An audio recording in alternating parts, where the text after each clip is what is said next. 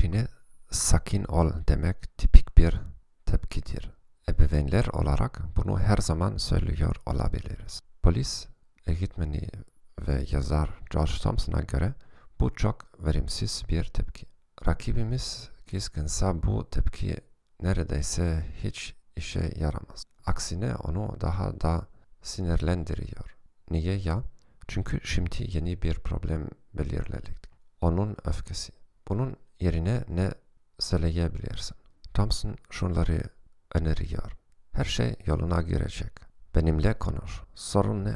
Ve biri size sakin ol derse, bak açıkçası sakin değilim ve bunun nedenleri var. Onlar hakkında konuşalım. Ödev. Alışılmış yanıtınızı yukarıdaki önerilerden biriyle değiştirmeye çalışın.